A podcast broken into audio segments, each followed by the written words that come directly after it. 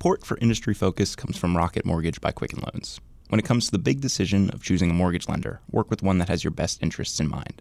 Use Rocket Mortgage for a transparent, trustworthy home loan process that's completely online at quickenloans.com/fool. Welcome to Industry Focus, the podcast that dives into a different sector of the stock market every day.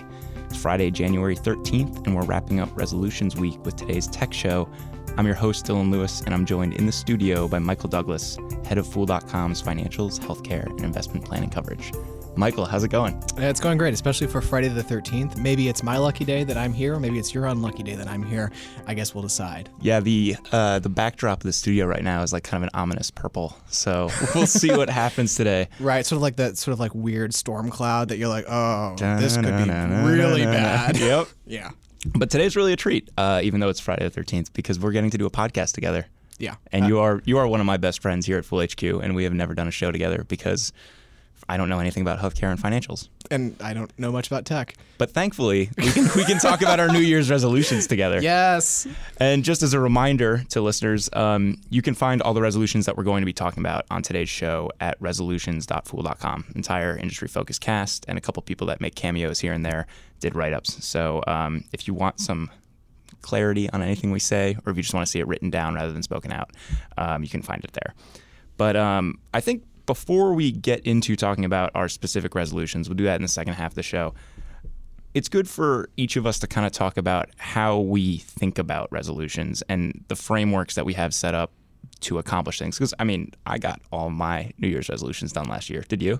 Uh, I don't remember if I made New Year's resolutions last year. Well, this year you did. Yes, this year I did, and well, I'm already one for three, and feeling pretty good about that. Wow! So, so you're 33 percent of the way there. Yeah, exactly. And you, you, know, midway through January, feeling pretty good about that. If you annualize those returns, it's incredible. um, so you have a very specific framework for how you look at getting things done. You want to talk about that a little bit, Michael? Yeah, sure. But but even before that, let me just talk broadly. You know, I think uh, a lot of this comes down to what motivates you, and so people are motivated by different things. Um, sometimes it's um, that they really want um, support. They really want you know uh, um, the feeling of accomplishment. Um, some people think about things in terms of power. Some people think about things in terms of money.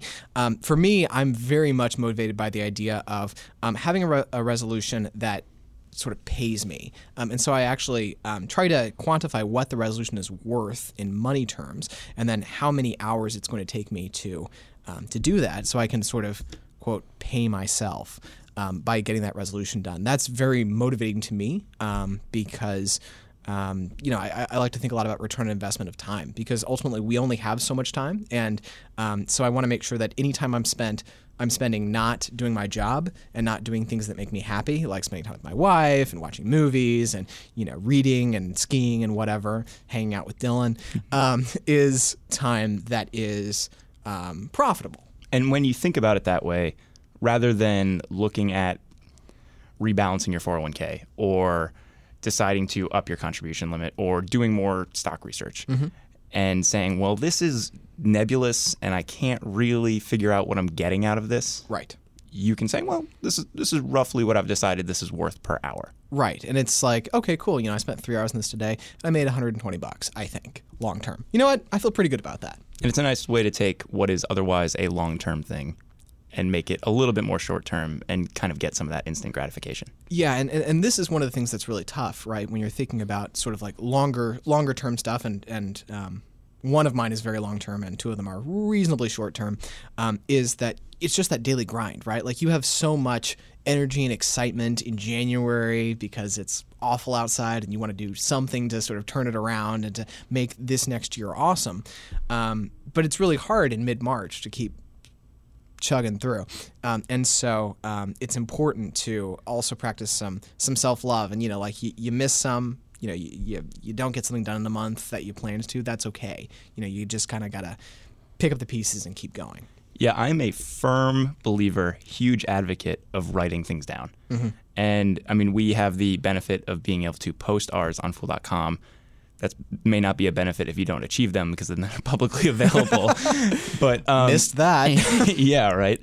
But really, if you have something written down, the reality is most people are not going to get their life in order on January 1st mm-hmm. or January 30th. It's just not going to happen. Right. You have so many moving parts. You have holiday parties, whatever. There's there's so much going on. The flu. the flu. People get sick. But if you have something written down, one, you have the process of organizing your thoughts into these are the things I want to prioritize for the coming year. Mm-hmm. Two, as you have free time, you can revisit that list and actually knock off the things that you want to get done rather than kind of remember something that you wanted to do, but you don't exactly remember the specifics. And, oh, look, I got to take the dog for a walk.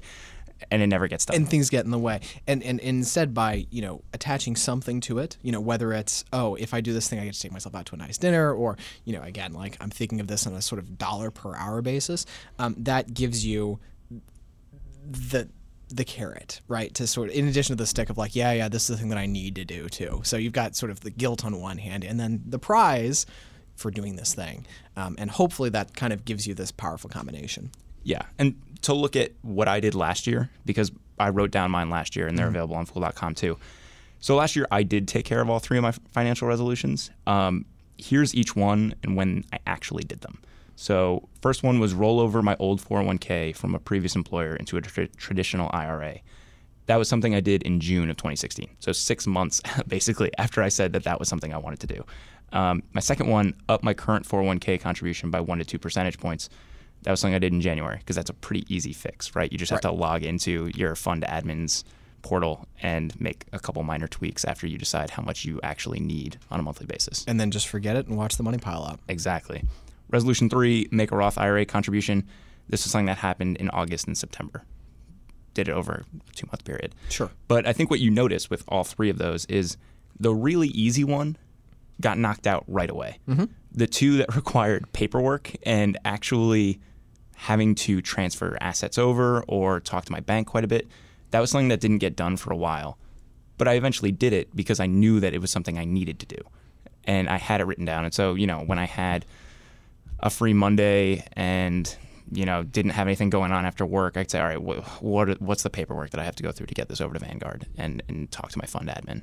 And you know what's really interesting about that is, you know, your easiest one might have actually been your highest return on investment one, right? Because you know, upping that 401k contribution by a little bit really compounds a great deal over the uh, over the years. And so, um, you know. It, it- I know this is a, an interview question you and I both ask sometimes when people um, come to the Motley Fool um, to interview for a position is sort of like how do you think about prioritizing your time? You know, when you're thinking about the amount of uh, difficulty, the amount of effort, um, and then the return. Oh, you love that matrix. I love that matrix, and so you know, for me, it's always like, you know, are you are you interested in like sort of low effort, high value things because that's really cool. You know, like there's a very good reason to do that, and some people like really high effort, high value things because um, that's their chance to really do something that maybe somebody else doesn't have the time for. And so there's a lot of interesting answers to that question, and I, I find that really helpful in terms of thinking about psychology.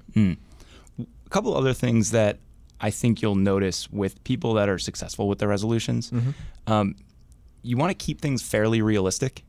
You know, uh, my list last year was only three items. My list this year for personal finance related resolutions, three items. I think yours is also three. Yep. So you want a pretty manageable list. Like know yourself and how much time you really want to commit to something. Even as someone that loves the stock market, investing, and personal finance, I know that I can only bite off so much with this stuff.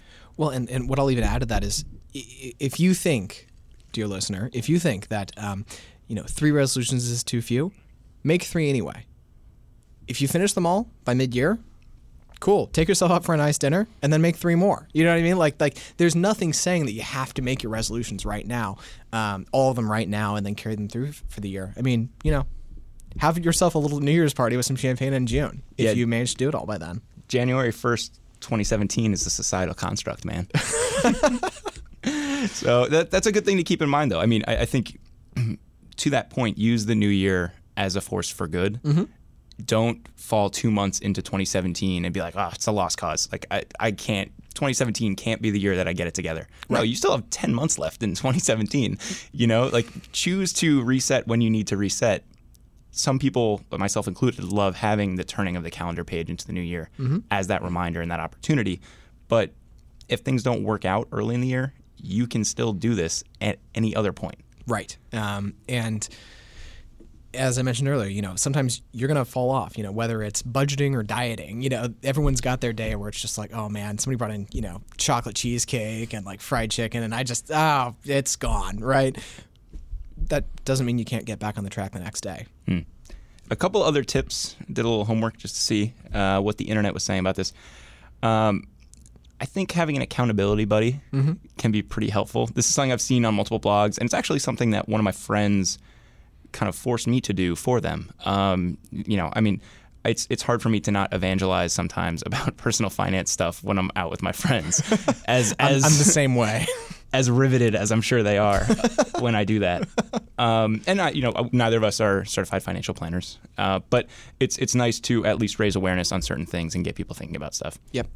And I had a friend who had worked, um, you know, gotten a job out of school and worked and lived at home in the city that she was working in, and so was not paying rent for two years because she was living with her parents, and then moved out, moved in with a friend, and she kind of came to this realization that she had saved a ton of money, well beyond what she needed for an emergency fund, mm-hmm. and should probably do something with that.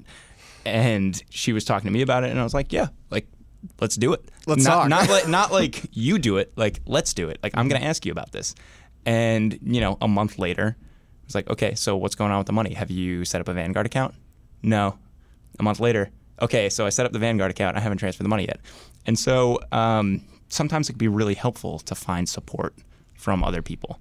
Uh, I, I, think that that's something that people can overlook sometimes with that.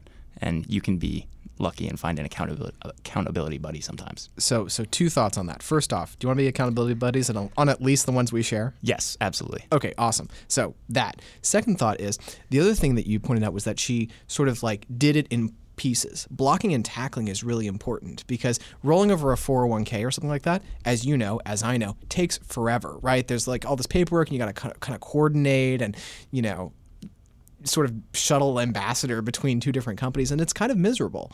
Um, so for me, I, am very much an incrementalist. I believe very strongly in okay, I made progress towards this. I didn't finish it, but that's okay because I made the progress I'm going to make this week toward it. Okay, next week I'm going to do a little bit more, and then sort of gradually like okay, I filled out the form today. That's enough. I'm going to go. You know, I'm going to go have dinner now.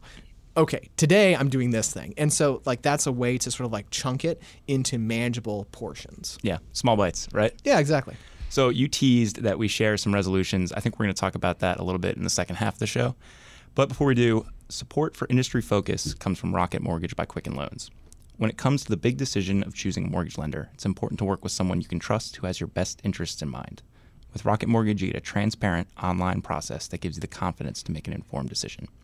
Don't waste your time searching through stacks of paperwork. With Rocket Mortgage, you can securely share all your financial information to get a mortgage approval in minutes. You can even adjust the rate and length of your loan in real time to make sure you get the mortgage solution that's right for you. Whether you're looking to buy a home or refinance your existing mortgage, you can lift the burden of getting a home loan with Rocket Mortgage. Skip the bank, skip the waiting, and go completely online at quickenloans.com/fool. Equal housing lender, licensed in all 50 states, and MLSConsumerAccess.org, number 3030. So, Michael, second half of the show, why don't we talk a little bit about some of our New Year's resolutions? Again, shameless plug. These are available at resolutions.fool.com. Um, before we get into the not the personal finance ones, do you have any just personal ones? Anything that you're like, I want to be a better person and do this? well, I do want to be a better person in general, uh, and I don't uh, tie myself to a new, uh, to a calendar for that um, because that's a always ongoing process uh, with plenty of um, ups and downs. Um, Michael Douglass cannot be bound by calendar pages. Something like that. Um, so I, as I'm sure many Americans did, uh, put on a couple of pounds over the um, over the the last both. month, yeah, yeah, the last two months, uh, and so I am looking to lose those and a little bit more because why not? So I'm, I'm uh, my plan is to lose ten pounds this year and to keep them off until mid-November at least. Uh, you know, maybe we'll put a little bit more back on back then. You know, we'll see. That's fine. That's kind of part of that time of year, and I enjoy that, and that's just kind of how that works. Nice. Uh, one of my non-personal finance related ones is I have a notebook, and I have to put something down in that notebook every day, and it can be like some crappy whatever, but it's got to be something. And it's like the whole point is to stir creative thought and at least give myself 15 minutes a day to think a little bit about it. A, that's awesome, and B, when they make a movie about it, I'm sure they'll title it The Notebook. The Notebook. Oh God. Nicholas Sparks, huh? Yep. So I'm 12 for 12 so far because today's the 13th. So I haven't done it yet today, but we'll see how it goes. I'm always wary of daily resolutions because they're very hard to keep. Right. But I think if I can set aside five to 10 minutes and at least think about it a little bit, I like to write. So I think it's worth trying. Totally. And as Howie Day said, even the best fall down sometimes. So it's okay if you miss a couple. And that's the important thing. If I do miss a day, just get back on the next day. Yep, exactly. All right, so let's talk a little bit about some of our more investing and personal finance related ones. Uh, we have a couple that we share, and one of them is investing related, specifically talking about the research and attentiveness that we have to the stuff that we hold. Yes. Um, so for me, I drew mine pretty broadly as essentially take the time to grow my stock portfolio. And by that, what I mean is, um, historically speaking, um, one of my problems as an investor has been um, not um, has been um, irrational exuberance, being too excited about a stock and then not doing enough research to make sure that it's really the right one, that I really understand the risks. Um, and so, uh, year, year and a half ago, I sort of created this process that's really slowed me down, and that's awesome. The only problem is that that process takes six to eight hours per stock to properly vet. Um, and so it it's a lot of time. Um, and so my resolution uh, on this is to take the time to vet at least one new stock a month. Um, so take those six to eight hours, and then another um, seven-ish hours, so let's say 15 hours a month total, to review my portfolio holdings in general. Now, those that seven hours per month to review uh, will probably be stacked pretty closely toward when quarterly um, earnings come out, because that's when really the new information comes out. Um, so I expect it'll be sort of really heavy in one month and lighter in the other two. Um, but um, it's really important to me to to do this right and to do this well. And I believe that by doing this, I will be able to um, increase my, um, I, I, hope, hopefully, uh, be able to increase my uh, portfolio uh, returns by a percentage point a year. Um, and in doing so, that would mean that over the next uh, um, 20 years, that'd be worth around $160,000 which is an ROI of $44 per hour spent over the next 20 years. Nothing to sneeze at. Nah. And it's nice to see that framework at play. Yeah. Uh, one of mine kind of gets at something very similar. Um, one of my resolutions is to make a tough decision on a small position that I own. And similar to how you maybe have lost tabs a little bit mm-hmm. on some stocks, and one of your resolution is really getting at like making sure you know what's going on with the companies. Um, I own Whole Foods, and it was one of the first stocks that I bought. And because it was one of the first stocks that I bought, the position that I bought was pretty small. Mm-hmm. And as I learned more about the market, as I started covering tech a little bit more, my interests kind of shifted over. And the dividend payers that I went after generally had higher yields than Whole Foods. Yep. And the growth stories that I was interested in tended to have higher ceilings than what I saw with Whole Foods. And as a result, I never really grew that Whole Foods position. And truth be told, you know, I, I bought it several years ago. I've fallen out of touch with, with what's going on with them as a business. Mm-hmm. And that's kind of a problem because I don't know whether I should hold them, buy more, or sell. And so what I've defaulted to is holding and not doing anything with it. And the reality is like you look at what's been going on with them as a business, market's kind of down on them. I'm down on my cost I'm, I'm down my down on my cost basis. And were I to want to buy right now, it would be a pretty opportune time. And I simply have fallen out of touch with what's going on with the business. Totally, and and actually, Whole Foods uh, is actually I'm in a very similar position with them. So they are uh, one that you and I should set up a meeting and just sit and hold ourselves, hold each other and ourselves accountable to talking about Whole Foods maybe a couple of weeks from now. My friend and accountability buddy, Michael Douglass.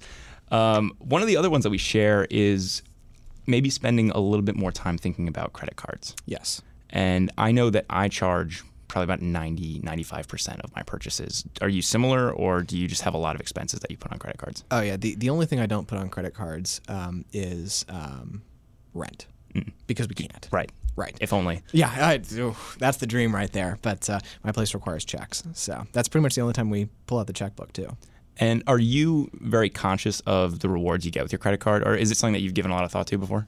Um, so it's something that I've thought about in uh, a little bit on and off, but you know, this year I sort of committed to like actually doing the math and figuring it out and figuring out what I was getting.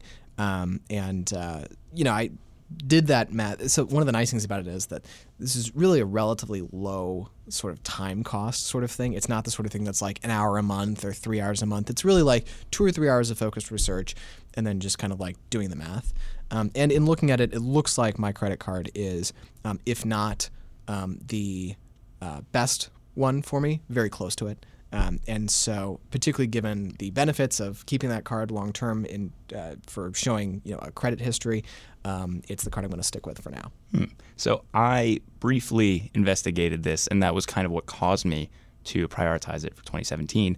Um, I charge most of my stuff, and I have a no annual fee rewards card mm-hmm. that's like fairly basic, fairly bare bones. I get about 1.8% back, which isn't bad, nothing to sneeze at. And because it's no annual fee and because it's with a bank that I've used for such a long time, I really just haven't thought about it much. Mm-hmm. And I did a little hunting and saw that really there are a lot of cards out there that offer similar, if not better, rewards rates and have pretty nice intro bonuses if you hit certain spending thresholds right. within the first three months. And so uh, those bonuses are generally to the tune of like 400 to 650 dollars in travel credits. Some of them are directly usable as cash. Some of them are bookable. It depends on the card and all the terms and all that stuff, which is a whole other conversation. Your mileage may vary. Yes, but um, th- what I basically realized was with my current spending habits, it wouldn't be very difficult for me to hit those spending thresholds mm-hmm. and enjoy a nice, you know, four hundred dollars or six hundred fifty dollars towards whatever vacation I want to take in the summer, and throughout the year enjoy higher rewards rate. You know, second year, of course, annual fees will kick in on some of those cards, and that plays into the calculation. But one of my priorities for this year is to look at that field of you know slightly more rewarding cards and see what makes the most sense for me. Totally, um, and and I mean those intro bonuses are exactly to entice you to move cards, and so there is a there is a serious benefit to it, um, particularly if they waive the annual fee for the first couple of years. Yeah, which they're always happy to do for, for new customer acquisition, right? Yeah, exactly. I hear the Bahamas are very nice this time of year. I'll let you know. uh, so one of your resolutions uh, that is not mine because it's not the phase in life that I'm at right because now. Because it's mine, yeah. Because it's yours. Um, is to understand the home buying process a little bit more. Yes, um, and so this actually ties in with things like credit score too, because your credit score is an incredibly important three-digit number for understanding uh, for for getting a mortgage. Um, so my wife and I have been uh, saving for probably about two years now uh, towards um, buying a house, um, which in the DC area, not cheap, not easy, um, and we've sort of we're sometime this year we will hit goal one, which is to um, get a roughly 20% down payment together plus closing costs plus an emergency fund. Um, so to make sure that we are like not heavily leveraged, that we are able to kind of have some play here and and figure out what makes sense. Um, you definitely don't want to be in a spot where um, you buy a house and then the next day somebody rear ends you and suddenly you're in a cash crunch. Um, so this has been something you've been building to for several years. Yes. Yes. Um, and uh, so now uh, what we really need to do is kind of well understand beyond that. Um, cool, you know, we're looking at a 20% down payment at some point um, this year. Now we need to figure out, like, okay, how does this whole thing actually work? Um, and there are home buying classes that um, the Commonwealth of Virginia offers for free. We're planning to attend one of those, um, maybe later this month, maybe in February. Um, and then we need to talk to brokers. Uh, mortgage brokers and realtors, and you know maybe Rocket Mortgage, maybe Rocket Mortgage, maybe Rocket Mortgage, uh, and uh, inspectors and things like that, and sort of figure out what all that looks like. Um, there are some really clear financial benefits to this. Um, I believe that a, a, a good realtor um, is worth a fair amount of money. Uh, I threw out a number which is ten thousand um, dollars. The assumption being that um, either in terms of helping sort of negotiate down the um, cost of the house, uh, or you know, getting folks to throw in, you know, oh well, okay, yeah, sure, we'll we'll replace the toilet here, you know, that sort of thing, um, and or the benefit of a good inspector, which is um, you know maybe some deferred maintenance that you can make sure gets pulled into that price, you know, I think that's worth probably ten thousand um, dollars. And it turns out that uh, many lenders will offer you a slight reduction in your mortgage rate if you take a home buying class, um, which makes is sense. Yeah, which um, a one eighth of a percentage point reduction in a three hundred fifty thousand dollar mortgage is worth five thousand seven hundred ninety six dollars in interest saved over a thirty year period. So all told, that works out to almost sixteen thousand dollars. I'm estimating it's going to take me about uh, 108 hours or so of research, not including the actual home buying process. I, that's just sort of like, what do you want? Do you want fireplaces, chimneys, all that stuff? Uh, so do you want fireplaces, chimneys? You know, I don't really care, to be honest. Uh, I, I think my wife has a lot more opinions on that than I do. I, I probably will start having opinions, but I'm not there yet. Okay. Um, so ROI, uh, assuming all those numbers are correct, is $146 per hour spent, which is a lot of money. And that's an, a resolution that lends itself very well to your ROI and time spent type methodology. Yes. It you can see the savings much more clearly, particularly when you have a class that is going to reduce the interest rates that you're paying. Right. And so as things lend themselves to that, that becomes a particularly powerful tool to incentivize you. We should keep making plays on words with uh, lend, uh, since you know mortgage, lenders, you know, all that sort of thing. But oh, yeah, gosh. Um, it's it's something that I'm, I'm, I'm actually really excited about. Um, it's a huge financial decision, often one of the largest that most Americans make, um, and so I want to make sure that I do it um, carefully, methodically, and correctly. So.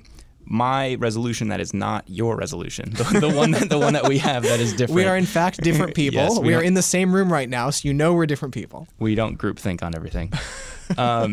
Is kind of personal finance, kind of tech. I'm going to shoehorn it into tech a little bit.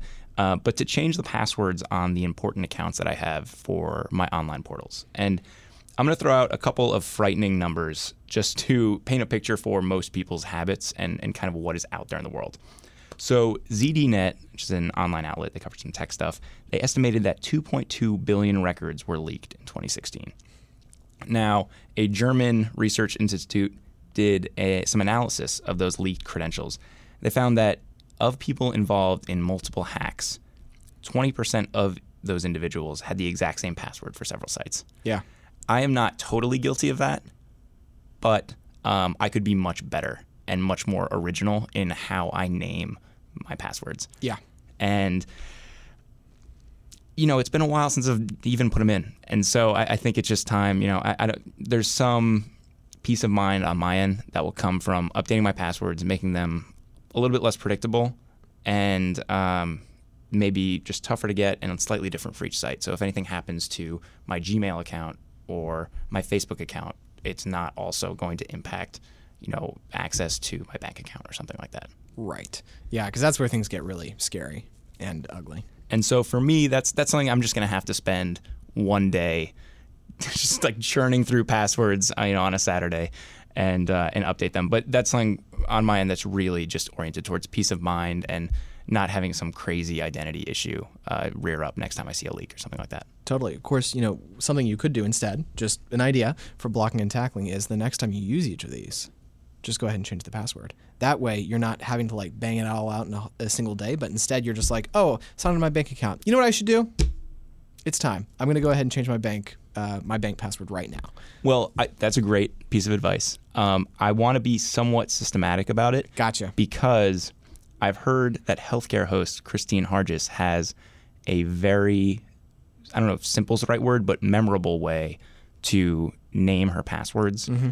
so that she can easily recall them, but they're still unique for each thing that she does. Gotcha. And so I want to talk to her a little bit about how that works and obviously I'm not going to ask her what her passwords are, but but right. but whatever the convention is that she uses to generate them, and kind of co-opt that because if I do it once and I do it right for four hours, mm-hmm. then I don't really have to worry about it too much again. Yeah, totally. So so that's a resolution that not quite so much in the personal finance sphere, but something that we're all just trying to rest easy, right? It could cost you a lot of money, therefore it's personal finance. It's downside protection. Right.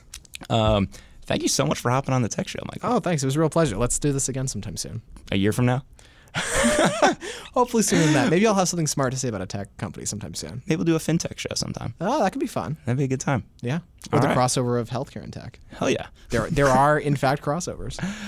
Well, listeners, that does it for this episode of Industry Focus. If you have any questions or you just want to reach out and say hey, shoot us an email at industryfocus at fool.com can always tweet us at MF Industry Focus. If you like the show and you're looking for more of our stuff, you can subscribe on iTunes or check out the Fool's family of shows at fool.com slash podcasts.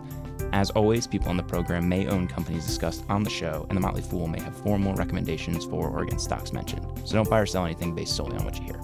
For Michael Douglass, I'm Dylan Lewis. Thanks for listening and Fool On.